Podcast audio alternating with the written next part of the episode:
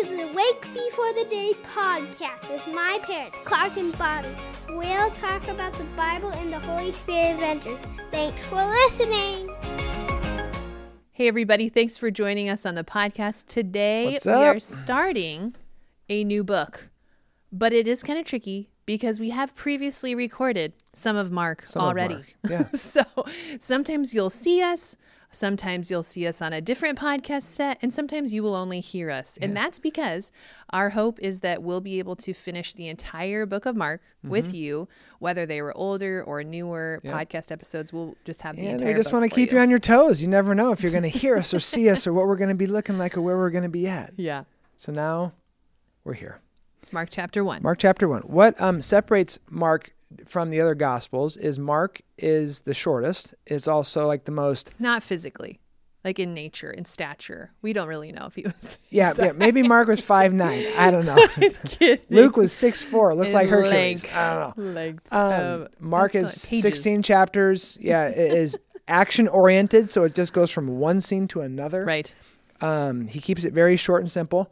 Mark, John Mark, the one who is the author of this book, we think, is also the same John Mark who went on the missionary journeys with Paul Mm-hmm. and those guys in the book of Acts, and also kind of left Paul high and dry and Yeah. caused a falling out. And so later on, they were reconciled. And then what happened is John Mark, Mark, uh, spent a lot of his time with Peter.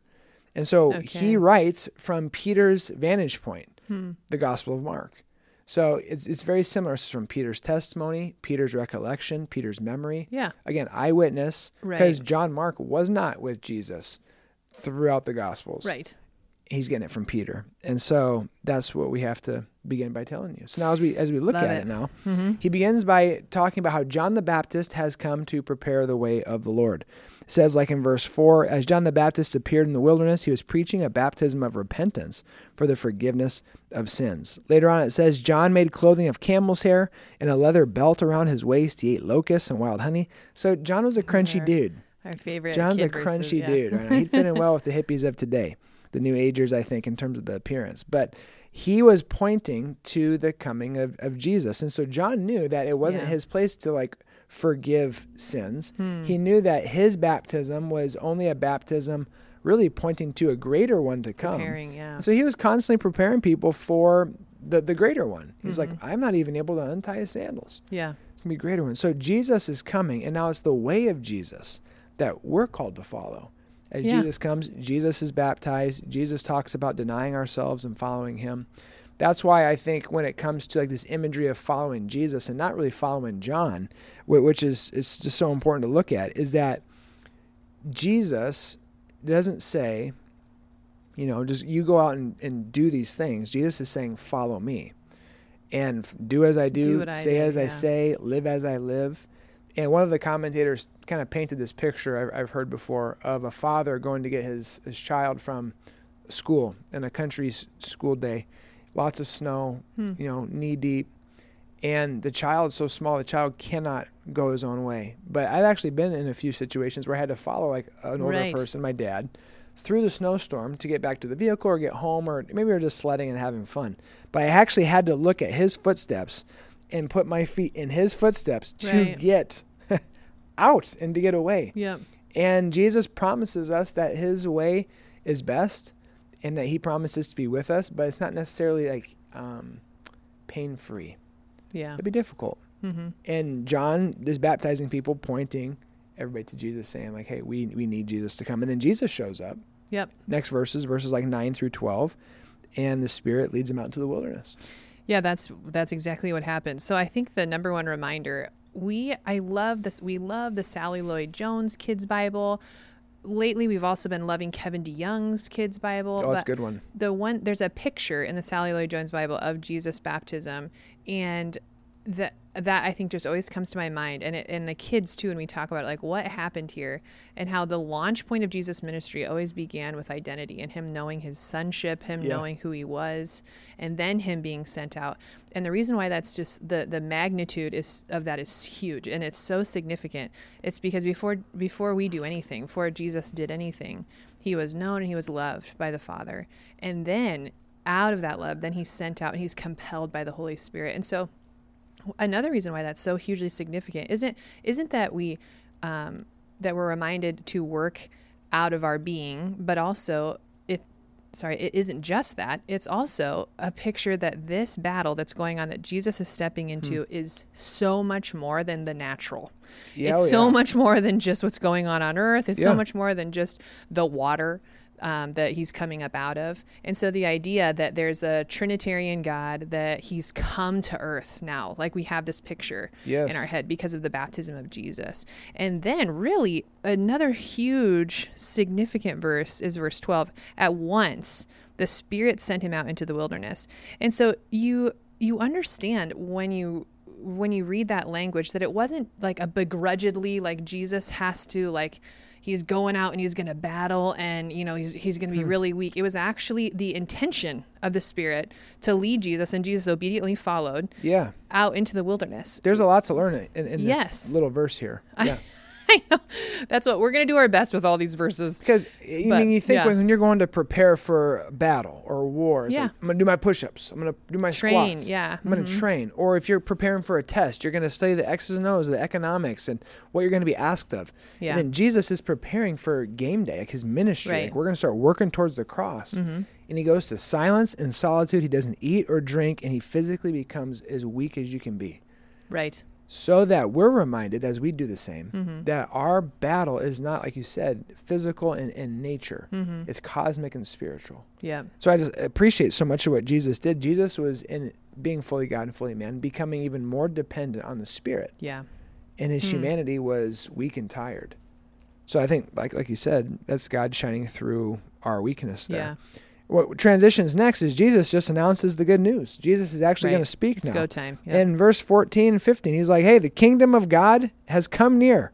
Repent Hmm. and believe the good news. right. And so God again is is reestablishing the kingdom because what happened in Genesis 1 and 2 was God created everything as his heart and, and is intended it to be. Once sin came in, everything was perverted and confusing and vague and sin tainted, sin filled. He is now bringing heaven back to earth, saying, Yeah. I have to reestablish what we had for a little bit there. And all throughout the Gospel of Mark, he's making these proclamations of victory.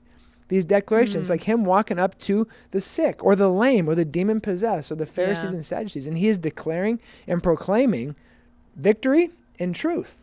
I, I wrote a couple of them down, just like some of the exclamation points of what Jesus. Yeah. would say, like "Be quiet" when he's talking to the The demonic, demon, Yeah. or okay. "Come out of him," or "Be clean," Hmm. or "Your sins are forgiven," or "Your faith has made you well," or "Be opened" when he's talking about the ears or the mouth, Hmm. or "He is risen; He is not here."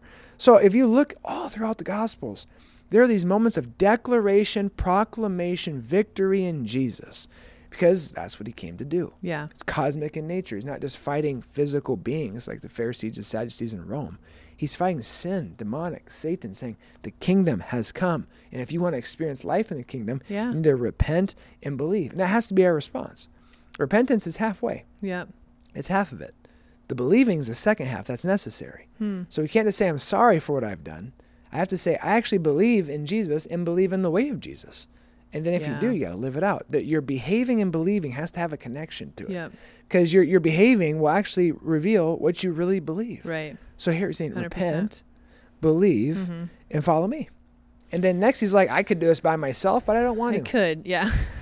no, that's what we're saying. Market, it's jam packed. There's so much to to go through. So we're moving on to the the disciple, the first disciples. Yeah. So this is going to sound familiar. I'll read the first couple verses. As Jesus walked with, beside the Sea of Galilee, he saw Simon and his brother Andrew casting a net into the lake, for they were fishermen. Come, follow me, Jesus said, and I will send you out to fish for people. At once, this is verse 18. They left their nets and they followed him. And so you were kind of highlighting the difference between John the Baptist and Jesus uh, before Jesus baptizing, Yeah. and how it was like John's, you know, preparing the way. We've read these Old Testament prophetic words about someone who will do that and be the voice calling in the wilderness.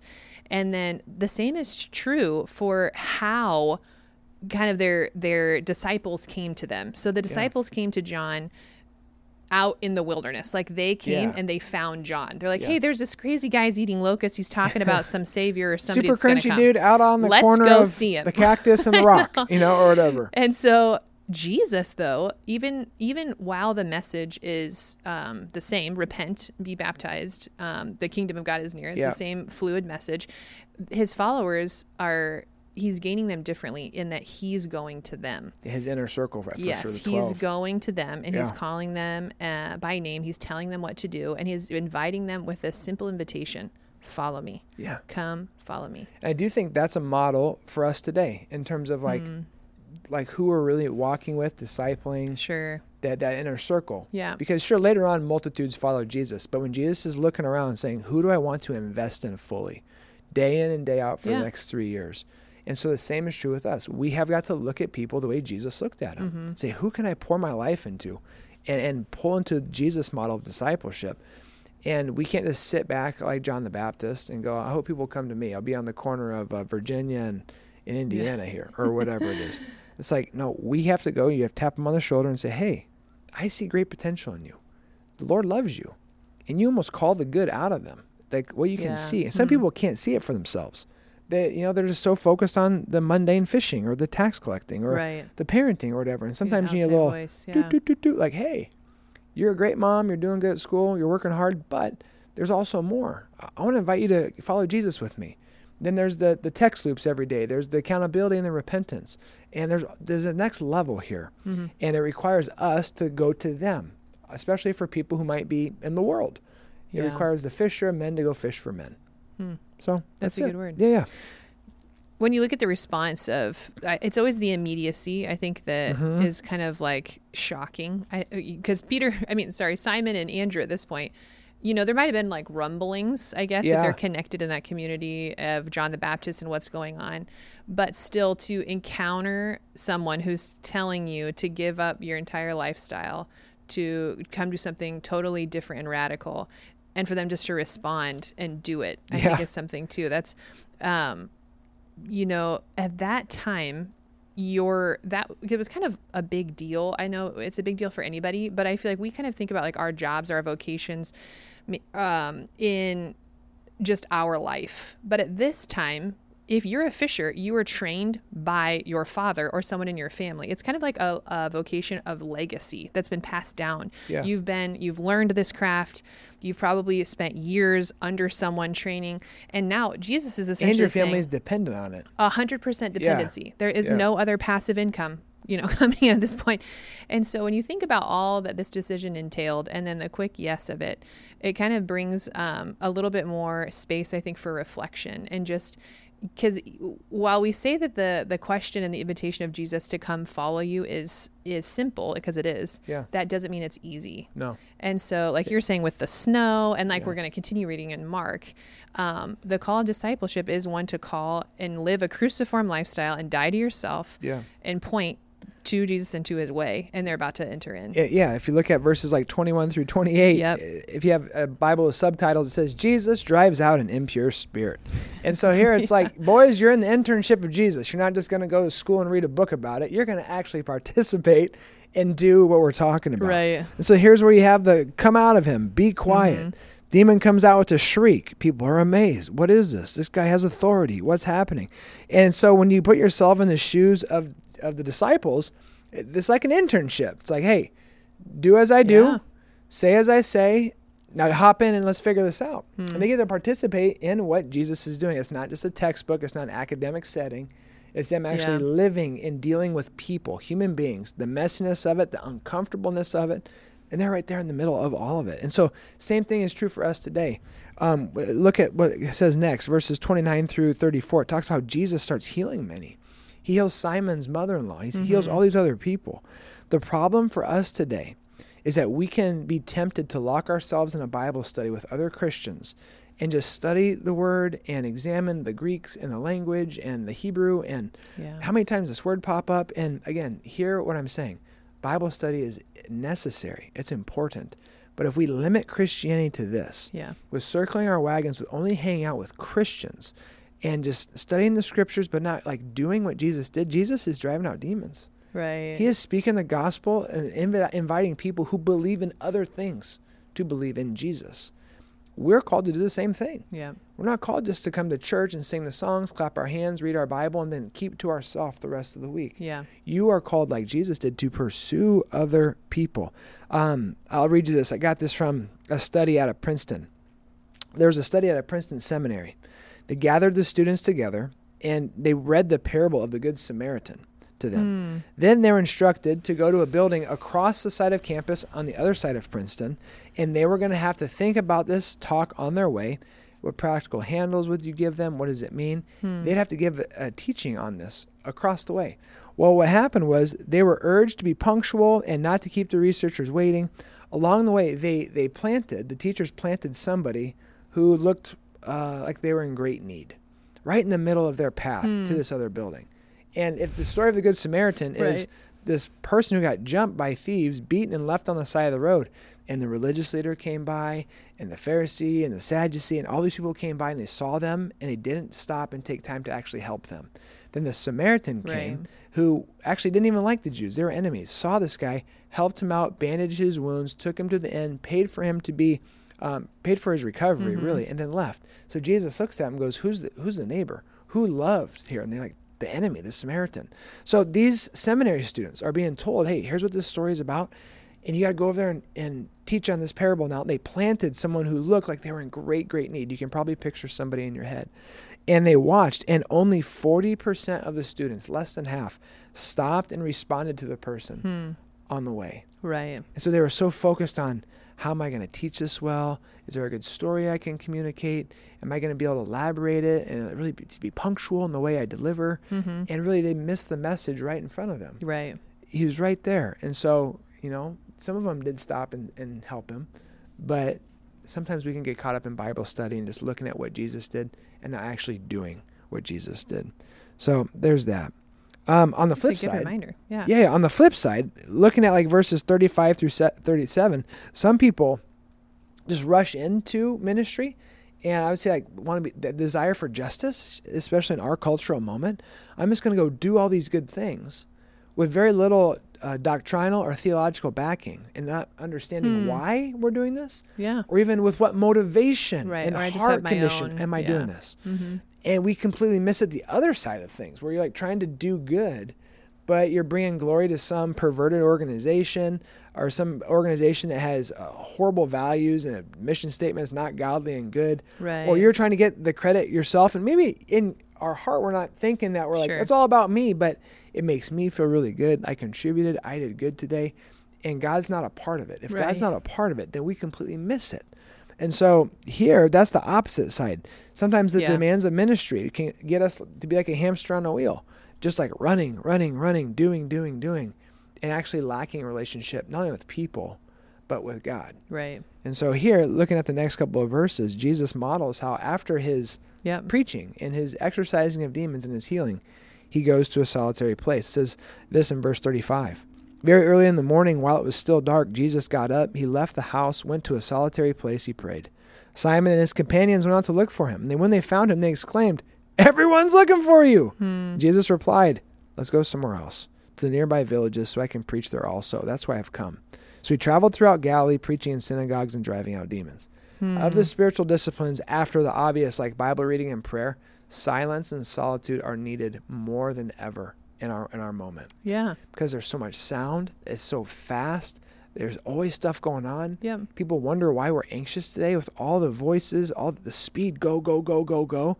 And Jesus models for us here solitary, solitude, quiet, nobody else, just you and God. How that's really important. Yeah, that's kind of how it all began too. You know, Yeah. it was just it was just them, like it back to Jesus' baptism again.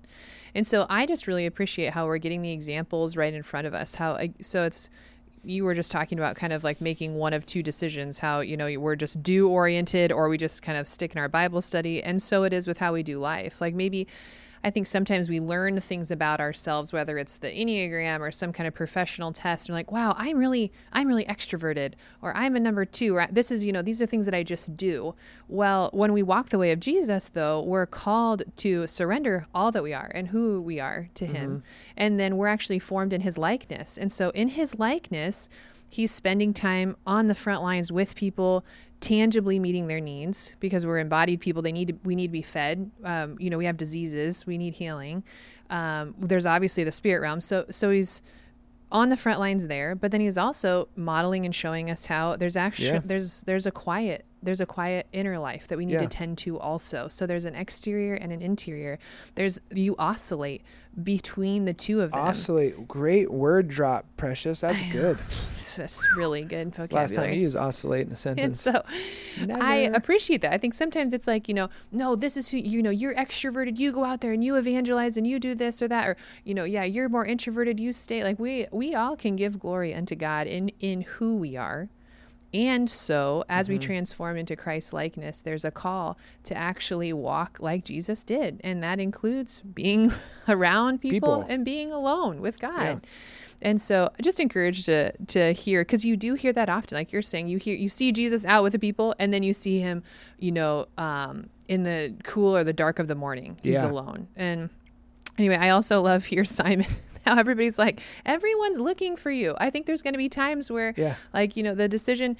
Eh, same thing with the Good Samaritan story. So really, when you look at the history of that story and the Levite and the people who the people who pass up the man who was maybe dead on the road, some could say that they actually made a quote good decision because well they were probably going to a ritual and they didn't want to be unclean and if they touch a dead body then they're going to be unclean and so they definitely can't go and then trying this- to justify it, yeah, with like so- reasonable. well they're yeah. trying to make a good decision Yeah. and so there's an invitation though in the way of Jesus that's a better decision. Hmm. And I think sometimes we whether it's our reputation or our cause or our self, you know, we hold that up. And Jesus is saying, Don't hold that up, hold my way. Or hold how my we way." value our time. Yes. Yeah. And so anyway, really, really good stories there. It Yeah. continues with so we have another healing Another healing.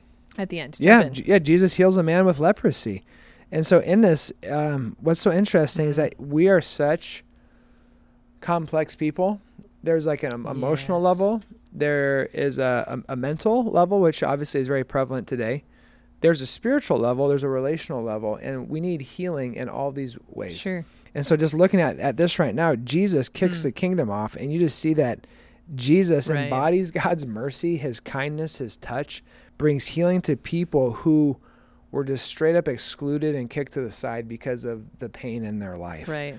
Um, one of the things that has distinguished Christianity from other religions throughout the years is the Christians' willingness to enter into the mess, even when it ended up taking everything from them. Yeah. So like there was this guy named Father Damien in the late 1800s who um, cared for lepers, and at this time they had taken lepers and put them off on the island. So basically they would all infect themselves, die, and not hurt anybody Right. else. Right. Well, Father Damien moved out there. It's called the island of Molokai. And he went out there, lived with their Wow. corrupted bodies, the Wow. stench, the rats, the flies, and he carried out his priestly duty and loved these people. And he himself eventually um, contracted leprosy and died. Hmm. So for some of us, you're like, that's insane. That's what Christians have actually done throughout history. Right. Many They've been on the front examples. lines. Yeah, different examples running in. And so Jesus never condemns people for their illnesses, their sicknesses, their maladies, even even the times people have brought stuff upon themselves. It's like, yeah, it's your own fault you did that. I just call the consequence. Yeah, there are consequences. Right. And Jesus still meets them in that and provides an, uh, an opportunity for redemption, for restoration, for healing. And so, as the church now continues what Jesus has done, we're called to do the same. So, It's good. Mark 1. There's a lot happening here, I know. but we're excited to unpack the the book high with points. you. Yeah. That's, that's true. And uh, we'll keep them coming. So, Mark 2 tomorrow. I hope you'll join us. God bless you. We'll see you then. The Lord bless you and keep you. Don't make his face shine on you and be gracious to you. The Lord turn his face towards you and give him his peace. Have a great day.